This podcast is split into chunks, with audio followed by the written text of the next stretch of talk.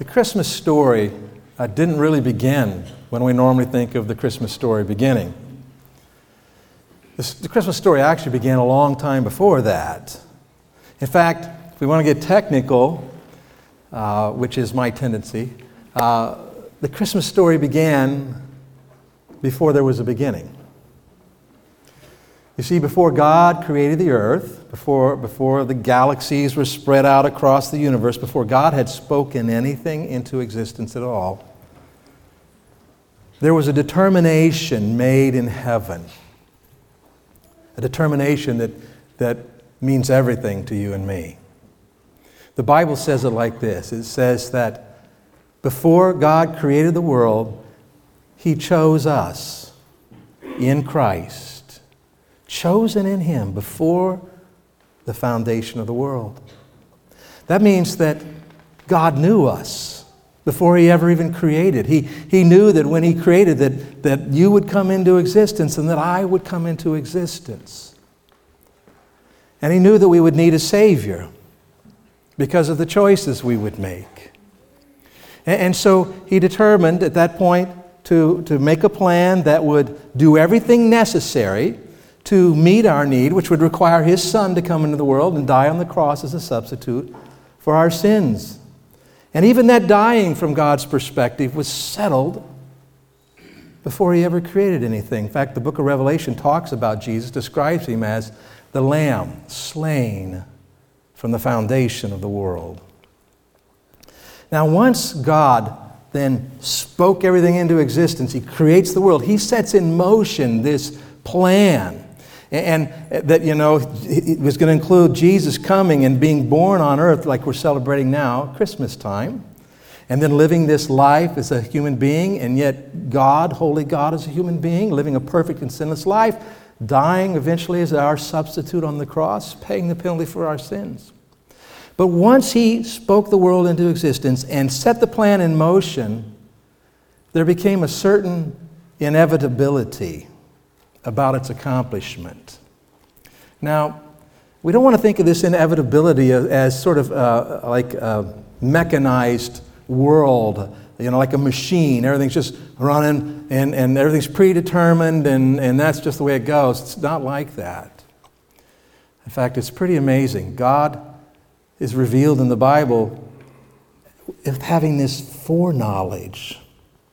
Somehow He knows he knows everything about us. He knows the choices that we will make. He knows how we'll respond to the circumstances of our life. He knows all of these things. And so when He sets His plan into motion, He's already taken all those things into consideration.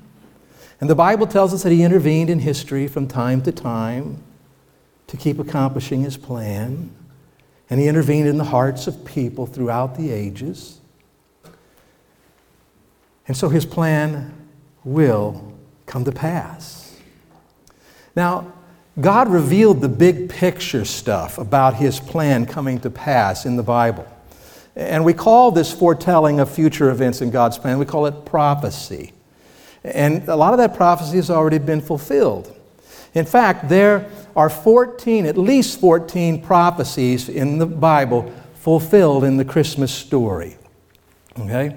Uh, maybe more. In fact, let's just take a quick look at this. It said that Jesus would be a descendant of Abraham, that he would be uh, a descendant of Isaac and of Jacob, that he would be of the tribe of Judah, that he would also be a descendant of David in, in the house of, of David. He would be born in Bethlehem miraculously of a virgin, that his lineage would be traced through his mother, and that kings would bring gifts to him. It also told us that uh, there would be weeping by parents who who lost their children because the enemy tried to stop the plan of God and killed babies two years and under. And so they told us that that would happen and that, that Jesus and his family would have to flee to Egypt for safety and that he would be called the Son of God and also called Emmanuel, which means God with us. All of these things prophesied hundreds, even thousands of years before they came to pass. Now, if Anything besides the resurrection could make us believe that there is indeed a God and that Jesus is his Son. Fulfill prophecies like this ought to do it. In fact, let's just take a few minutes here and think about prophecies. Uh, there are people, uh, scientists, who study probability. Okay? When you're studying probability, you're, you're saying, well, what are the chances that a certain event or a certain set of events could happen by accident, by chance? And we say, well, it's one out of this or one out of that. Okay? Now, we all know if you, if you, the best way we probably understand probability is, is what are your odds of winning the lottery? Not very good, right? And sometimes you still hope, right? But we understand that's not very good. But anyway, so they, they study these things. And there was a, a professor, uh, Peter Stoner, in, uh, uh, from a college out in Santa Barbara, California in the 1960s, who decided to do a probability study regarding the prophecies of the Bible about Jesus Christ. And so he engaged in this study, and, and he, he included 600 of his students working on this in his study. And, and they were studying things like, you know, what, what's the chances, what's the probability that you could predict the birth of a specific individual in a specific city 700 years before it happened. Well, by the way, that's exactly what the prophet Micah did. He predicted that Jesus would be born in Bethlehem of Judea some 700 years before it happened. So they began uh, doing this, and then they found their results, and then they, they kind of tried to even be more conservative. They pulled those things back, and then they presented it to a group of scholars who looked at it and evaluated it. And, and they decided they only looked at eight prophecies, just eight key prophecies about Jesus. And here's what they found out. Here's what they concluded mathematically that the, the chances of these eight prophecies being fulfilled over thousands of years was 1 in 10 to the 17th power. Now, for those of you who didn't like math, that might be just, I have no idea what you're talking about. But it's one out of, out of this, one with 17 zeros behind it. That's a hundred quadrillion. Quadrillion being the number after trillion. Okay? Now, uh, that's, that's one chance out of a hundred quadrillion. Now, if you try to think how this might be, I, I did some research and went to the Population Research Bureau and, and looked at their statistics, and, and they conclude that they think that the number of people who have ever lived in the world since the beginning of time, about a 100 billion. And I think that number is actually high because they, they started well before the Bible says, and they didn't include things like the flood. But so let's say, let's just go with their number. A hundred billion people are all who have ever lived. The odds are one out of a, uh, 100 quadrillion. Well, 100 quadrillion is 100,000 times more than all the people who have ever lived. What are the odds? Mathematicians would tell you that's a zero probability. Let me explain to you one more way. This is the way that the, uh, the professor who did this study explained it. He said if we took silver dollars, got a hundred quadrillion silver dollars, and got them all together, that you could cover the entire state of Texas two feet deep. That's, that's how many this is, okay?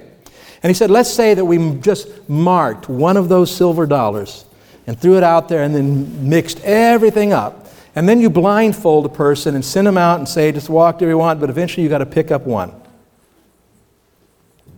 What are the odds that that person is going to pick up the one that's marked? It's not even possible. I mean, theoretically, it's possible. But mathematicians tell you that probability is zero. You see, when God sets out to do something, He's going to do it, isn't He? And when he tells us he's going to do it, guess what? He is going to do it. All right? And he's not limited, he's able to do it. It's not a problem for God to pick the one out. And so he gave us all these prophecies. And by the way, there weren't just eight prophecies of Christ that were fulfilled. Bible scholars have some different numbers depending on how you categorize the prophecies, but we're talking over 300 to over 400 prophecies fulfilled, not just eight. God's an amazing God, isn't He? These things did not happen by accident. They are all part of that plan that God set in motion before He ever created the world. Well, so what does that mean to you and me here tonight? What's it, you know, what's it mean to us? Well, here's, here's what it means. It means this that we can confidently trust God because He can and will do everything He's promised. We, he, he will. And we can trust Him confidently because of this. You see, the things that, that God already knows everything that's going to happen in our lives. He knows uh, where we're going to be, when we're going to be there. He knows our relationships. He knows the struggles we're, we're going to face or are facing and have faced. He knows the victories that we're going to celebrate. He knows all of that. And He is at work in our lives in all of those things. This means that when the Bible says, being confident of this very thing, that he who began a good work in you will be faithful to complete it. You know, your past is not a problem for God. Your present is not a problem for God. What's going to happen in the future is not a problem for God. He is going to be faithful to do everything that He's promised in your life. We can confidently trust Him because He can and will do everything He's promised in uh, 1 Thessalonians chapter 5 and verse 24. Uh, the Apostle Paul talking about the role that God plays in our lives in helping us to become who he wants us to be. Says this He says that God is faithful who also will do it. So, what needs to happen in your life for you to be where God wants you to be? What needs to happen in your life for you to experience what God wants you to experience? God is faithful, He will do it. We can confidently trust God because He can and will do everything He's promised. And then the one that, that we're much more familiar with, Romans chapter 8, verse 28, where it tells us that God works all things together for good to those who love Him. God, that nothing happens in the world, nothing happens in our lives that God cannot take and use for His good purposes in our lives. So there's nothing that you're facing here tonight, nothing that's going to happen in your life going forward. That when you're yielded to God, that He cannot take that and turn it to something good, something positive, something worthwhile. As, as one preacher said, God will never waste a hurt. We can confidently trust God because He's able, He can and He will do everything He's promised. And, and this is true with respect to our salvation, our eternal destiny. The Bible is very clear that if we will humbly acknowledge before God that we have sinned, that we have violated His commands, and, and acknowledge that our sins have separated us from God and, and that there's nothing we can do to fix it. We, we aren't able to fix it and then by faith choose to believe that Jesus was the Son of God who died for our sins and rose again from the dead. And, and by faith receive Christ as Savior. God makes these promises. He says, when we do that, He says, He forgives every sin. Every sin in your entire life until the day you die. Is that good news? That is really good news. And he says that when your life does come to an end, and we have no guarantee, I mean, I hope all of you make it home tonight, but we have no guarantees of that. That when your life ends, when you receive Christ, when your life ends, you automatically go into the presence of God and eternity in heaven as opposed to facing judgment for your sin.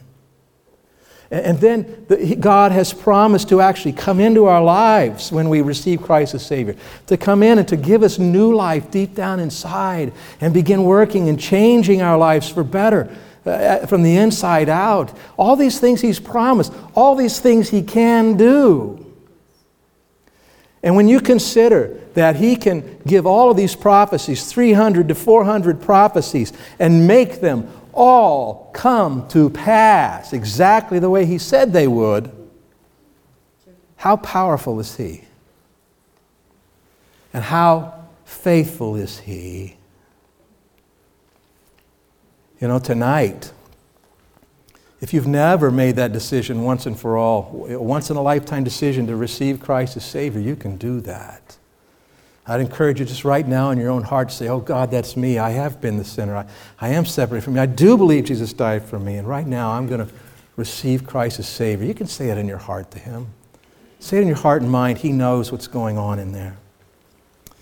But so we have these amazing promises, that w- and because of we can confidently trust in God. He can do all of these things. He will do all of these things. And so, as, as we celebrate Christmas tonight and tomorrow and maybe for the next few days, take hope. You have reason to hope for your future and what God is going to do and where your eternal destiny is. You have hope because of who God is, what He's like, what He's able to do, what He's promised to do.